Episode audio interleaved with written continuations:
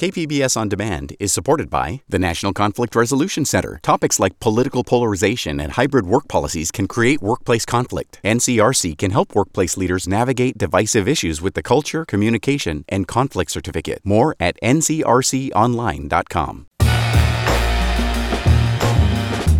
It's time for Midday Edition on KPBS. Today we are talking about the changing landscape of video gaming. I'm Jade Hindman. Here's to conversations that keep you informed, inspired, and make you think.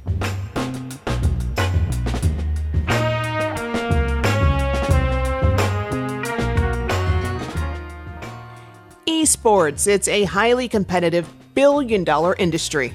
It's all about winning, right? It's all about getting the W. It's all about Fortnite, getting the chicken dinner. And so the real goal of any sport, any esport at that, is to beat your opponent. While winning is key, it's also a way for gamers to connect and find community. We'll talk about the gaming culture, the industry, and what students from elementary to collegiate levels are learning from it. That's ahead on Midday Edition. First, the news. KPBS On Demand is supported by Marical Design and Remodeling, helping homeowners with their home remodeling needs. From ADUs to custom kitchen remodels and room additions, Marical Design and Remodeling designs and builds your dream home. Learn more at trustyourhometous.com. For many of us, video games are usually played for fun, right? Think Super Mario Brothers or Minecraft, some of the best selling video games of all time. But there's a growing community of gamers with a different purpose for playing and that is to win. Competitive gaming or esports is huge. You can see it in gaming tournaments across the country where professional players prove their prowess and compete for prize pools. Many colleges and universities have dedicated programs that offer scholarships, and it's even reached the Olympics, which recently concluded its inaugural esports week. Esports are definitely an important part of the gaming scene, bringing in billions in revenue, but how big is it truly? Will it ever evolve from a niche hobby to enter the mainstream? Midday Edition producer Andrew Bracken spoke with Levi Winslow, a staff writer at Kotaku, where they report on esports, creator culture, and internet discourse. Here's that conversation. So, for those who are new to this world, how would you define esports?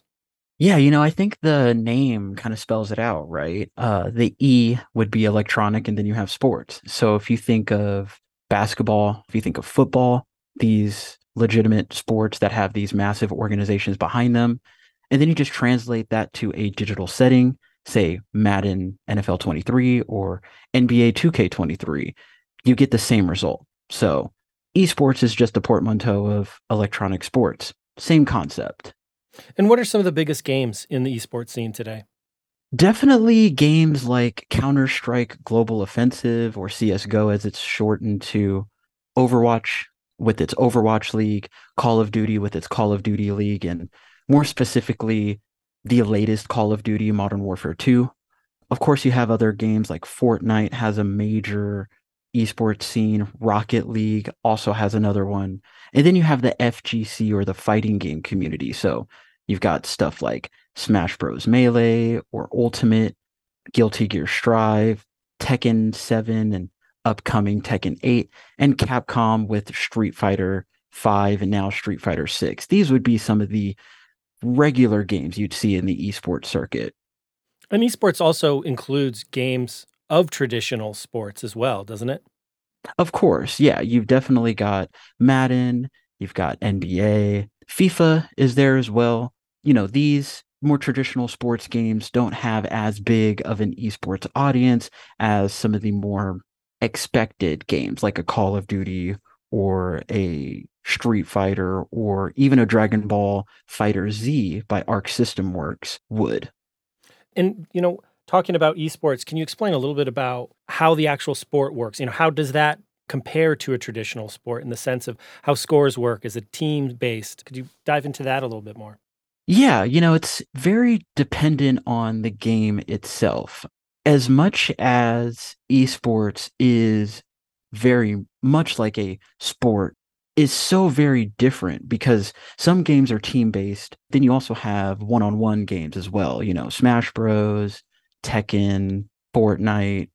These are sort of 1v1. So it really depends on the game itself. But at the end of the day, you know, it's all about winning, right? It's all about getting the W. It's all about Fortnite, getting the chicken dinner. And so the real goal of any sport, any esport at that is to beat your opponent. So whether you're playing in a team, say Rocket League, and you're trying to beat another team, or if you're playing, say, Smash Bros. Ultimate and you're fighting against another individual player, the goal is still the same. And esports, at least locally, relies a lot on grassroots efforts. For example, a lot of local tournaments are organized through grassroots groups. Can you tell us more about that? Yeah, you know, um, take Smash Bros, one of my favorite games, and a sort of community that I follow regularly. That whole tournament scene was started by grassroots organizations like VGBC or Video Game Boot Camp. While Nintendo now, and Nintendo is the publisher of such games like Smash Bros, sometimes is throwing its weight and money behind tournaments. It didn't previously, but players saw the potential, the deep mechanics in these Smash games, these Smash Bros games to do something greater, do something bigger. They took it upon themselves to create the scene. And so they'll organize via start.gg, which is a website owned by Microsoft that tracks tournaments, tracks players, tracks who's winning in certain tournaments, and has signups for tournaments and things of that nature. They'll organize there. They'll organize, you know, on online spaces like Twitter and Discord, or, you know, if there's just a local scene and they do it out of the, you know, I don't want to say like the goodness of their heart because that sounds cliche, but I do believe that that is really it. They do it for the love of the game. And, you know, we know it takes a lot of skill, a lot of training, dedication to be a professional athlete. And I'm sure the same applies to professional esports players. Can you talk a little bit about, you know, what kind of skill that involves and, and you know, what kind of preparation they take in their, you know, in their approach to their sport? It's definitely labor intensive. While, yeah, you know, video games are a sort of sedentary lifestyle, you're kind of sitting in a chair and you're just moving your fingers and your thumbs. That takes dexterity, but it's not like weight training or cardio or anything like that. But still, there's a mental game that goes into it, right?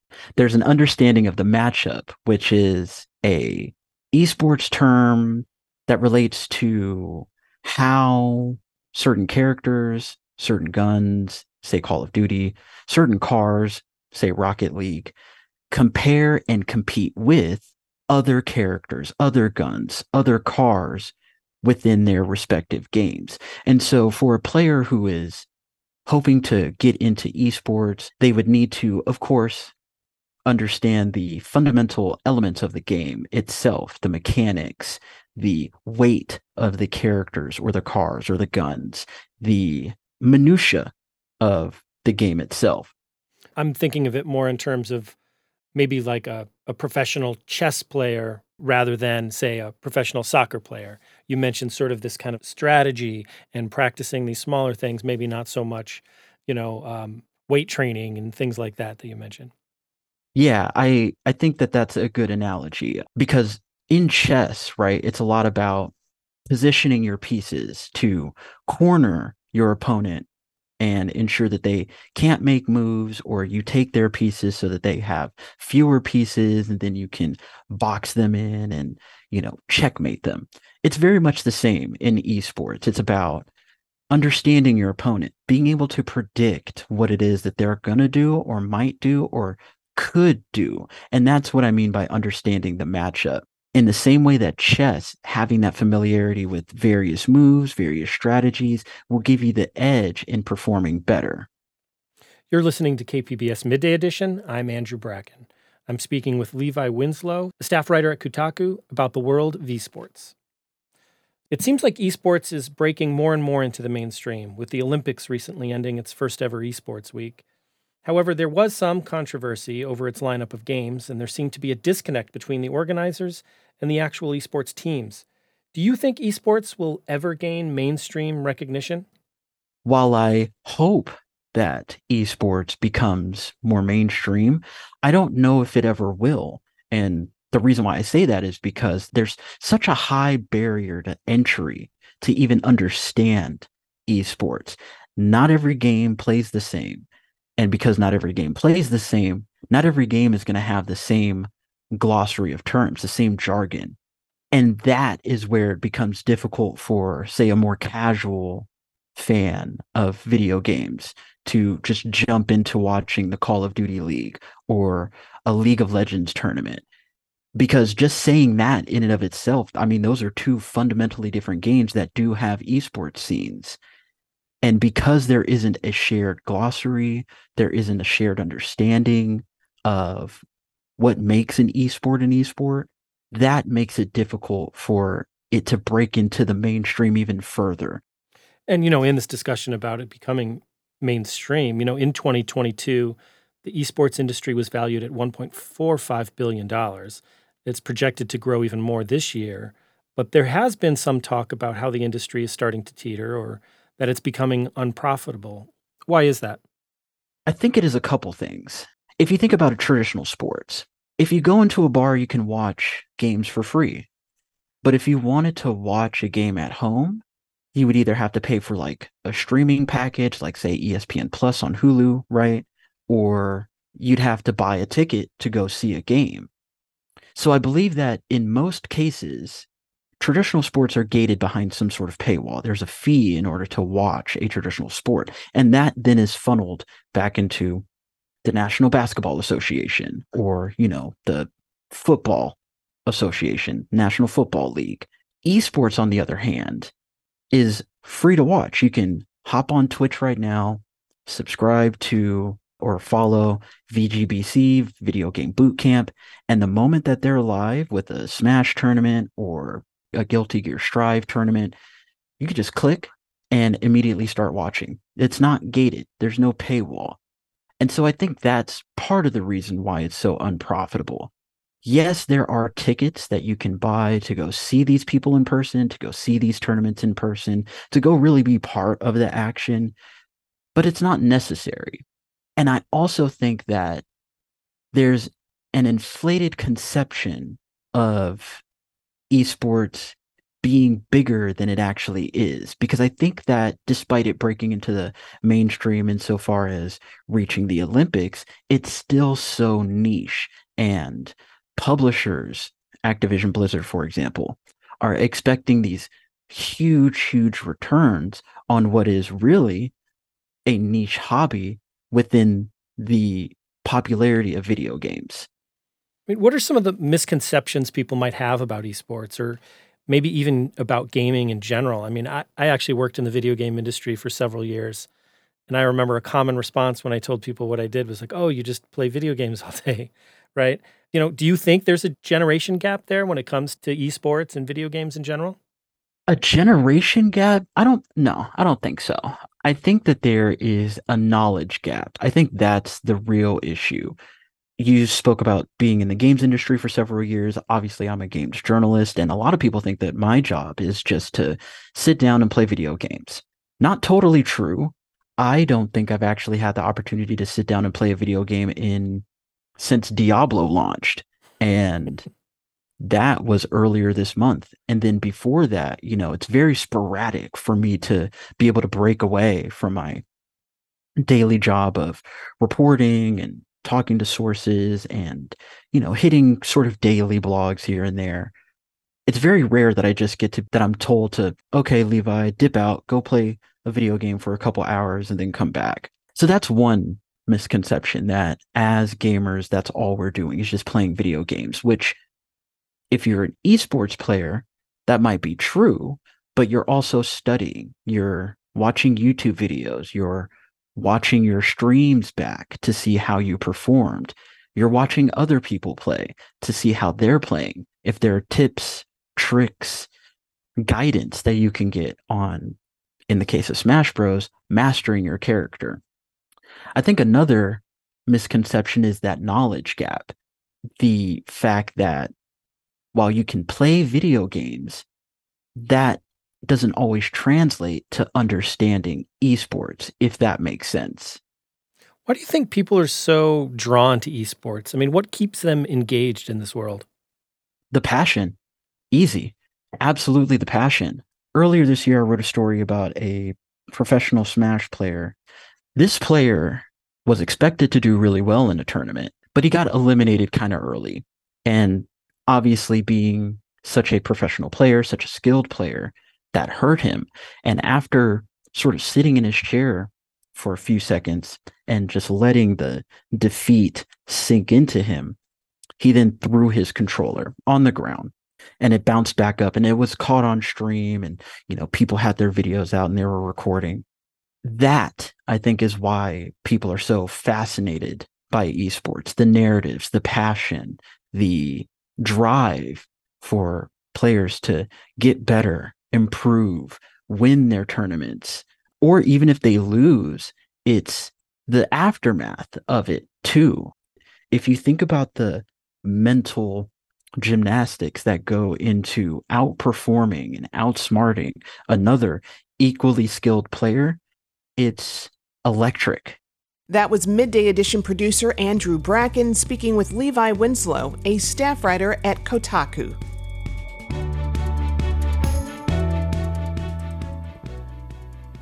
We'd love to hear from you all about esports. What games are you playing? And what has gaming meant to you? Give us a call at 619 452 0228. You can leave a message or you can email us at midday at kpbs.org. Coming up, I would say at UCSD, we have a really tight knit gaming community. And I think that Triton Gaming and the other gaming organizations on campus have really helped foster that a look at collegiate esports and the community it builds. You're listening to KPBS Midday Edition.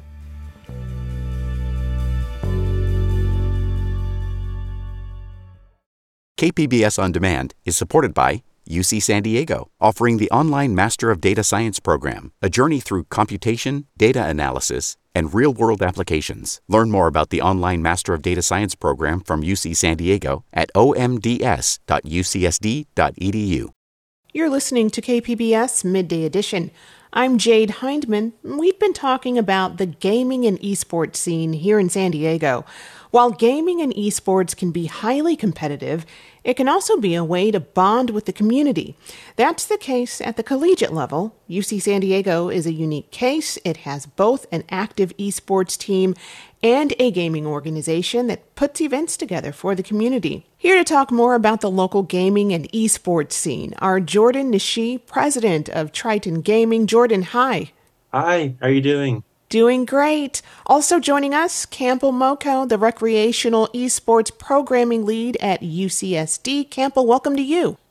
Thank you. I'm very excited to be here. Glad to have you both. Could each of you tell me about how you first got into gaming? That's always interesting to me. So, Jordan, I'll start with you. Yeah, so I think I've been playing video games since before I could even read. I remember playing on my Nintendo DS and having my dad uh, read the instructions to me. But uh, video games have always been a large part of my life, and they've acted as a way for me to build stronger bonds with my friends. Um, a lot of people see video games as kind of being a an isolated medium, but for me, I really think that they have a really strong social aspect to them. Mm, Campbell, what about you? Mine's actually eerily similar to Jordan's. I also started pretty young on a Nintendo DS. I remember playing uh, New Super Mario Bros. pretty much right when it came out. And then from there, also similar to Jordan, I just kind of expanded my tastes into new games. And as I grew up, and it just kind of turned into something that I just stuck with me. Jordan, how would you describe the gaming community on campus? Yeah, so I would say at UCSD, we have a really tight knit gaming community. And I think that Triton Gaming and the other gaming organizations on campus have really helped foster that. At Triton Gaming, our events really focus on community outreach and providing a place for people to get to know each other better, have a fun time at our events. And I would say that we have a really, really engaging community here. And you recently organized the Triton Gaming Expo last May, and there was a huge turnout for that. Uh, a couple of big figures in gaming were also there. Streamers, competitive esports players, game designers, industry experts. So tell us more about how the event went. Yeah, that's correct. So we just hosted Triton Gaming Expo from May 27th to 28th. Uh, it went really, really well. We had a record breaking number of attendees. We had about 1,700 unique people come to the event, um, and they're able to see large personalities like Lily Pichu, voice actors from Genshin Impact and animes.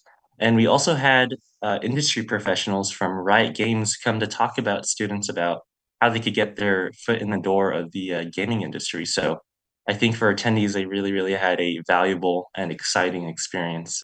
And really reaching a diverse population on campus was a priority for you. So, how did you manage to do that? Yeah, so the biggest thing that we wanted to prevent uh, with Triton Gaming Expo is just making it an event for just hardcore gamers or esports enthusiasts. We really tried for the event to be appealing to everyone. So, one of the ways we did that is the event is completely free for anyone to attend. So, if you're just even slightly interested, you can come check it out. But we also made sure to include um, other aspects of the event that weren't exclusive to gaming. We had a really large artist alley where we've had local San Diego artists set up vendor booths and sell their art. And we also have a lot of free play stations for just people to come and try play games, just a very casual experience. And we had a lot of industry experts like Riot Games come. So even if you aren't super into hardcore gaming, you can still gain valuable experience about your future career. Hmm, that's really cool. So let's shift to esports. Campbell, could you tell us about the esports programming that UCSD has to offer? Yeah, sure. So uh, we recently, uh, last March, opened our Triton Esports Center, which is now a free to use on campus space where anyone can come in and sit down and use some incredibly powerful computers that were provided to us by MSI that uh, they can just sit down and use for free.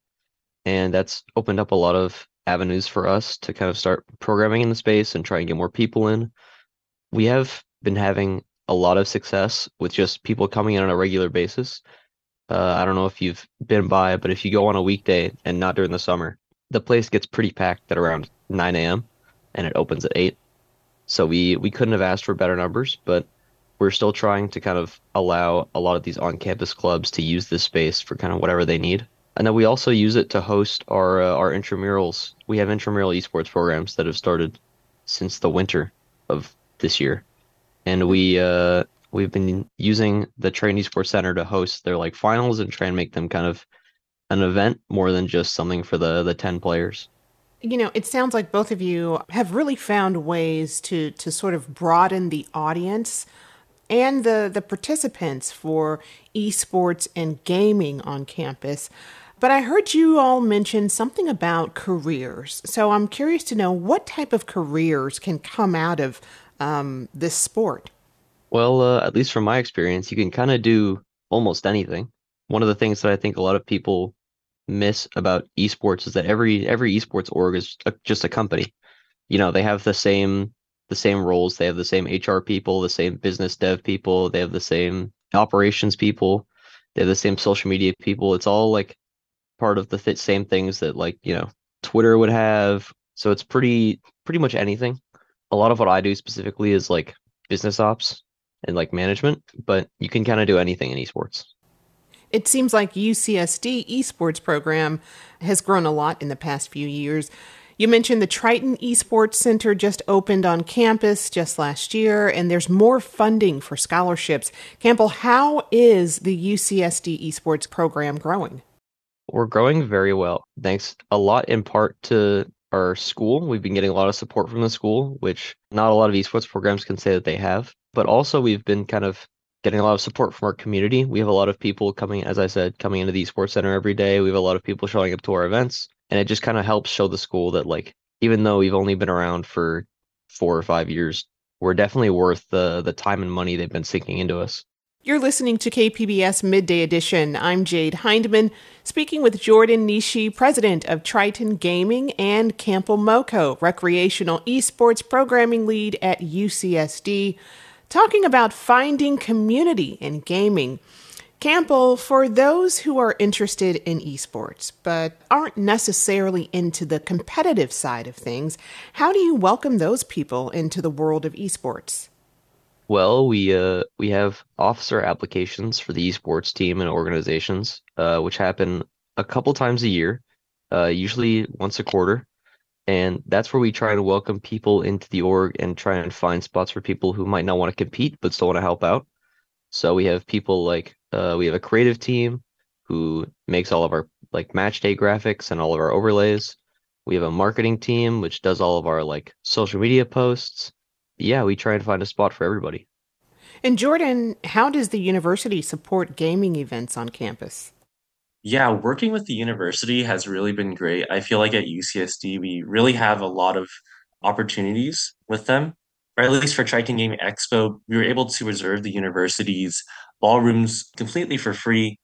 And they have an amazing tech support team that sets up uh, our events, which do have a lot of technical logistic work to do with them. So being able to work with the university to market and set up our events has really been a great experience this past year. And um, I'm really glad that we have them as a resource. Yeah, and it sounds like Triton Gaming and UCSD Esports really work in tandem. So, how do the two organizations work together to really build that sense of community?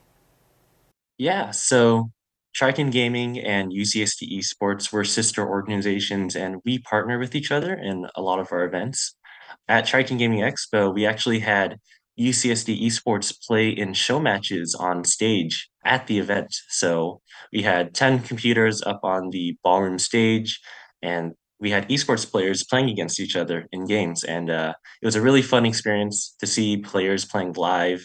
The players liked it, the audience liked it. It was, it was a great experience. You touched on on how gaming can be seen as isolating.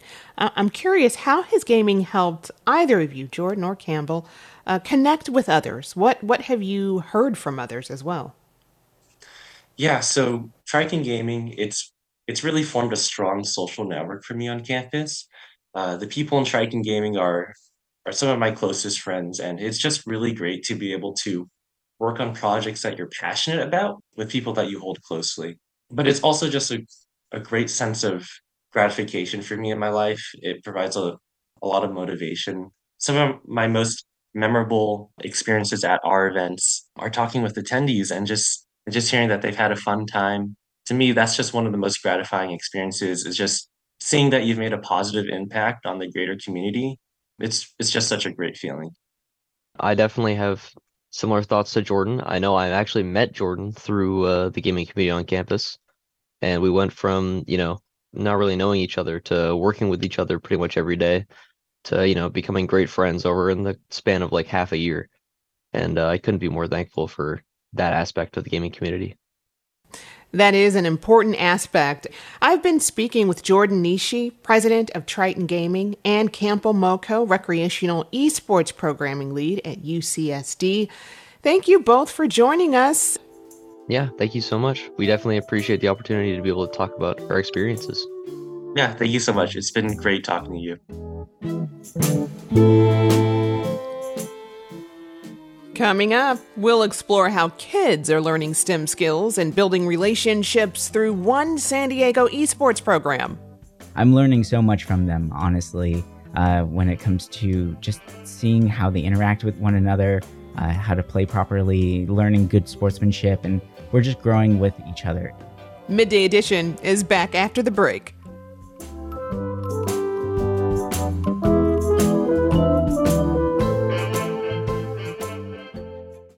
KPBS On Demand is supported by the Museum of Contemporary Art San Diego, offering visitors to the La Jolla campus special exhibitions, collection galleries, coastal vistas, seaside dining, and more. MCASD.org.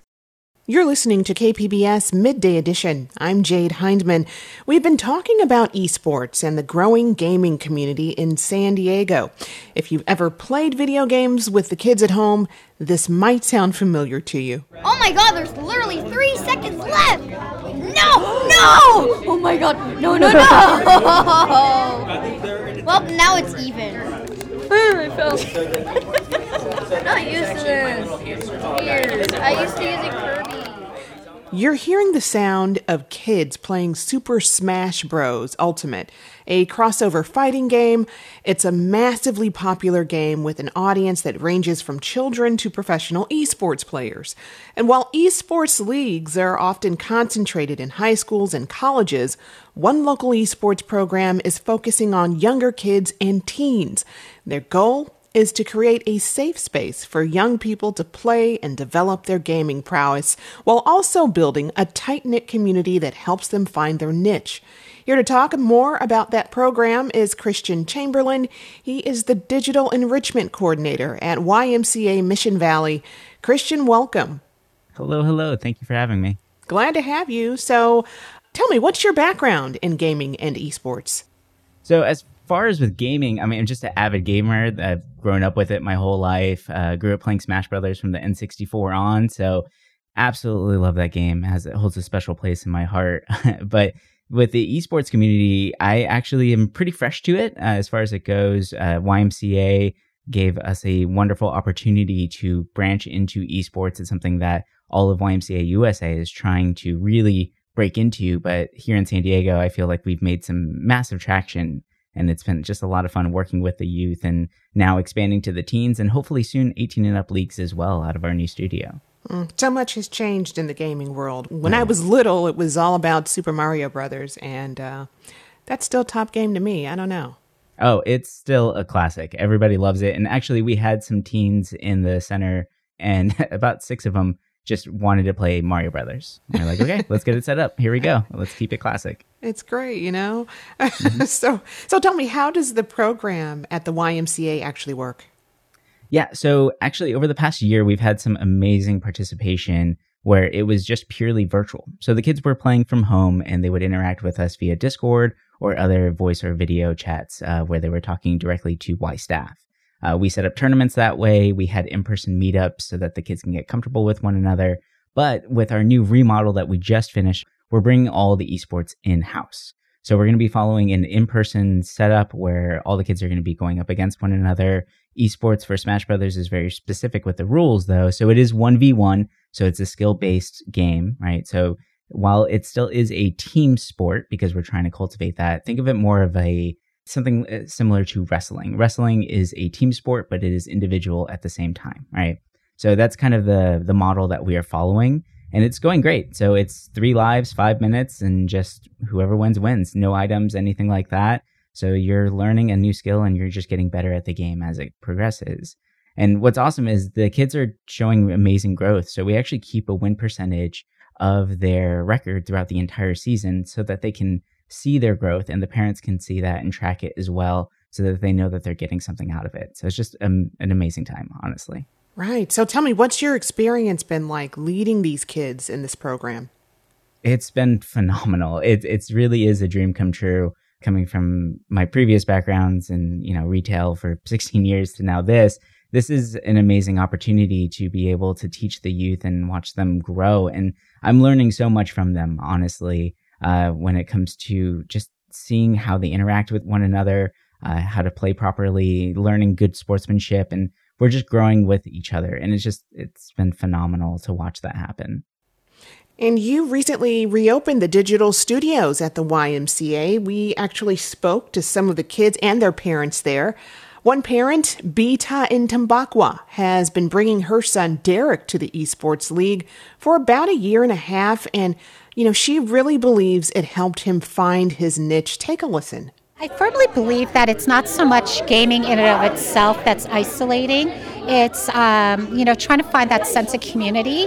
Like not all kids are going to be baseball players or play basketball and that kind of sporting, you know, environment. Um, but it's nice that the Y is doing esports to attract a different community. And I think, you know, my son in particular, he's been able to find his tribe. So um, I think that's a huge plus. Yeah, and another parent, Joan Grace, also liked that gaming brought kids together. You're still playing a video game, but it's, you know, having this sense of like community with other people and you know, you can hear it too, like all the laughter and, you know, other people just kind of buzzing around. I mean, so it sounds like the esports program has really helped these kids find their community, find their tribe. Tell us more about that. It's been really amazing watching these kids like open up and blossom. Derek has been with us for quite a while. And I actually remember the first time we had an in person meetup and Derek showed up. So one of our other participants was there first. He had his security blanket with him. He was really nervous, didn't really know how to interact with us because he had only heard my voice and seen my video a few times throughout the season. Uh, but as soon as he heard Derek's voice, whenever he came into the room, he just knew. And the two of them just clicked instantly. They've been buddies ever since. They chat a lot now. They even play games outside of our esports community. And it, it's just amazing to watch him learn and grow. And one of the things I'm going to start challenging Derek with, actually, and I spoke with his mother, Pita, about this, is he has the capacity to then now learn and coach the new kids that are coming in. So with the in-person model, we're going to try and set up little mini leaders that can teach the kids who are new to the game. Because we actually have a lot of kids who've never played Smash Brothers before that join our league. And by the end of it, they actually show a lot of growth and, you know, become very well skilled at the game after a couple seasons with us, which is amazing to see. Yeah. I mean, in esports and competitive gaming, also part of a billion dollar industry there. Uh, many college esports programs offer scholarships. Does your program also help kids on that front? Yeah, so that's actually the next avenue that I'm branching into. We do have some connections with uh, UCSD.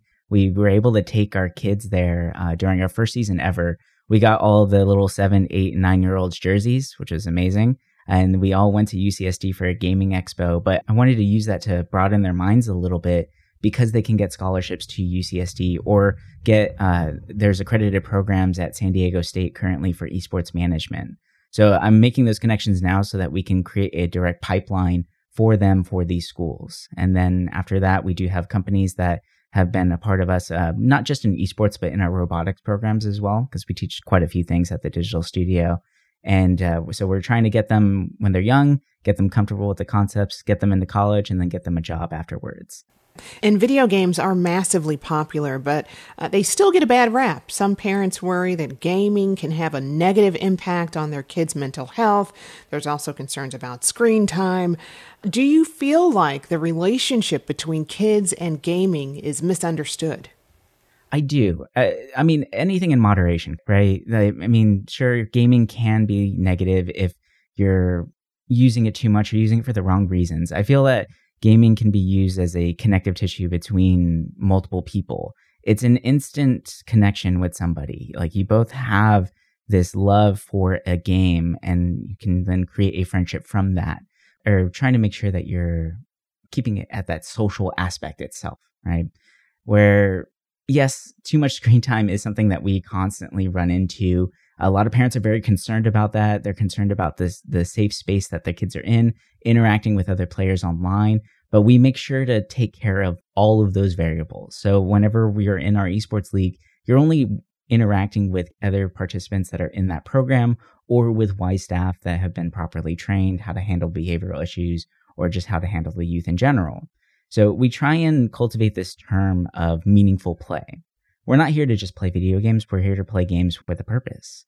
Uh, we want to make sure that we are learning new skills along the way, better hand-eye coordination, those things like that. But what's kind of amazing in the uh, some areas that I try and keep up with so that I can help better educate not just the kids but the parents and other people who are interested in this program is that gaming even gets prescribed for ADHD currently along with other medications and things like that. But it is a supplementary tool that's being used for that, or it's even helped with dementia as well. It shows that 30 minutes a day playing certain types of games, specific ones, right?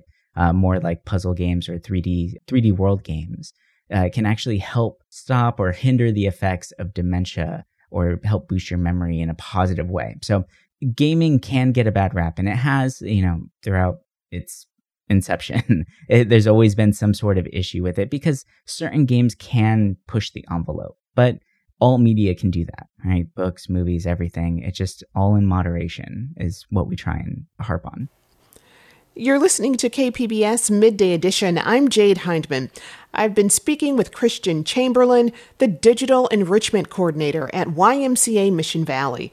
We've been talking about esports for youth and the benefit of gaming for kids.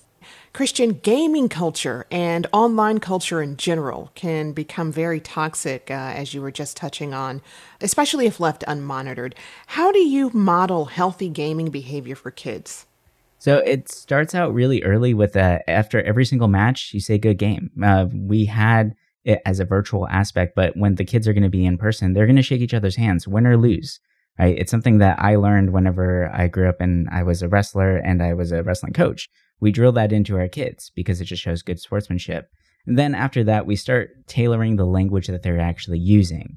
Uh, it can be very violent, some of the terms that are used. I understand that, right? It's just, it's natural but we try and hinder that or find replacement words to then make it less violent, make it more comfortable for everybody because it can be a little chaotic if someone's just passing by and just hears, you know, I'm going to kill you, I'm going to get you, right? Like we try and hinder that. We change the verbiage so that it's, you know, proper, it's not, it's polite, and we're actually paying attention to other children's needs. And another thing too that we work on is learning how to lose properly. A lot of these kids are still new to this concept and maybe they've tried out sports that just didn't work out for them. And then they come in and they might lose a match. And now they're starting to feel like this isn't a place for me either. But no one has taken the time to really teach them how to lose properly and what they can actually learn from it. Because I've always, always taught that you can learn a lot more from losing than you can from winning.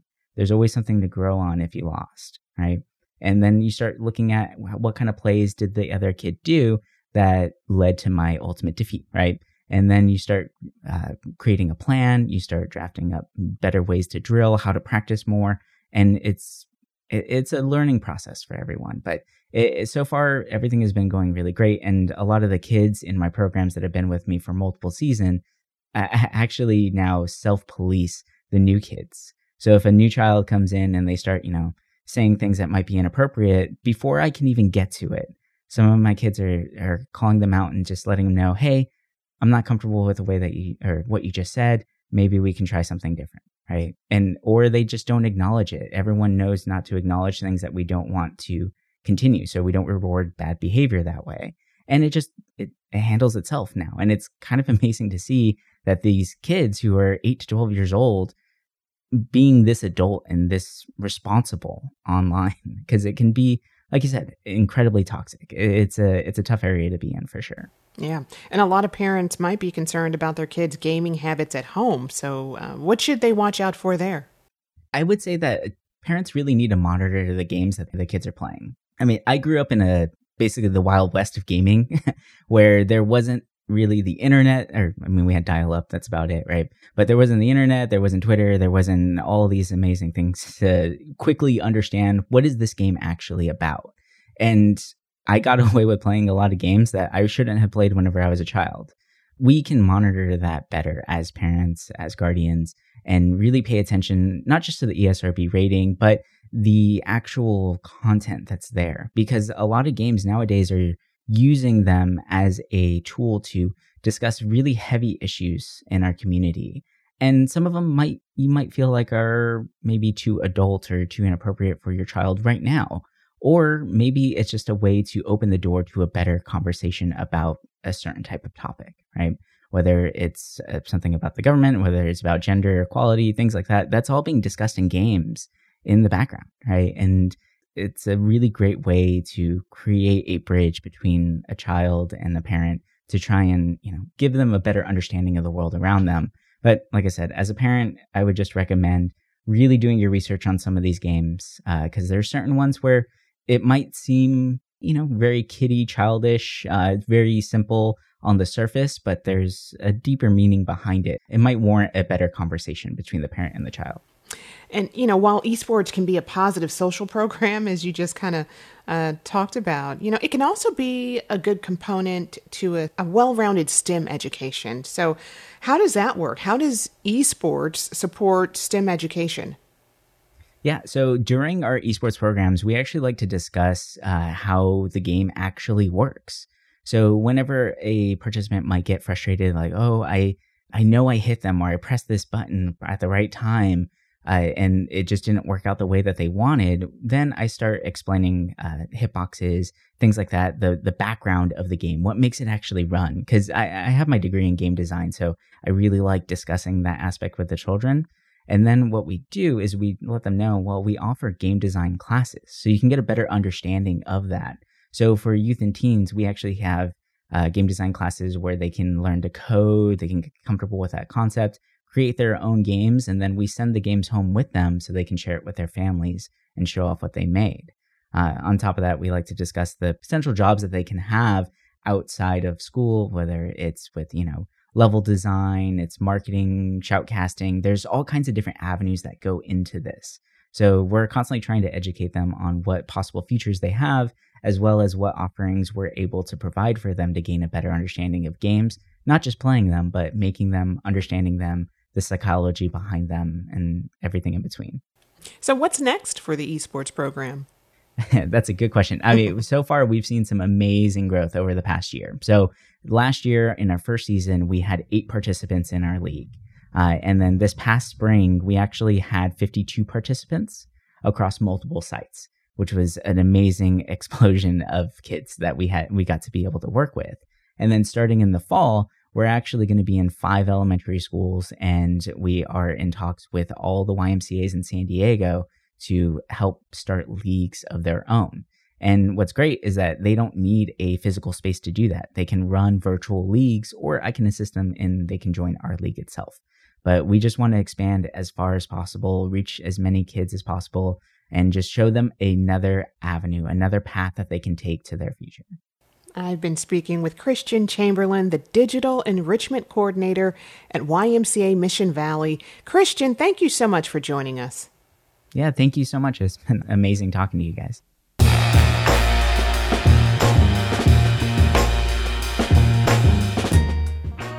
We'd love to hear from you. Are you a gamer? If so, what has playing esports meant to you?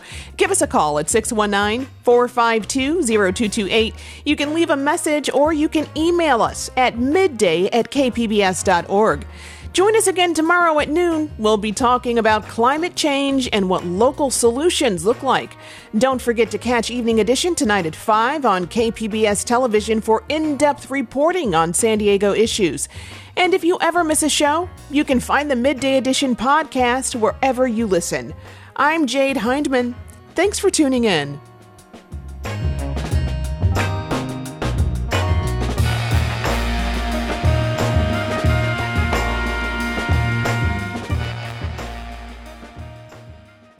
KPBS On Demand is supported by the Museum of Contemporary Art San Diego, offering visitors to the La Jolla campus special exhibitions, collection galleries, coastal vistas, seaside dining, and more. MCASD.org.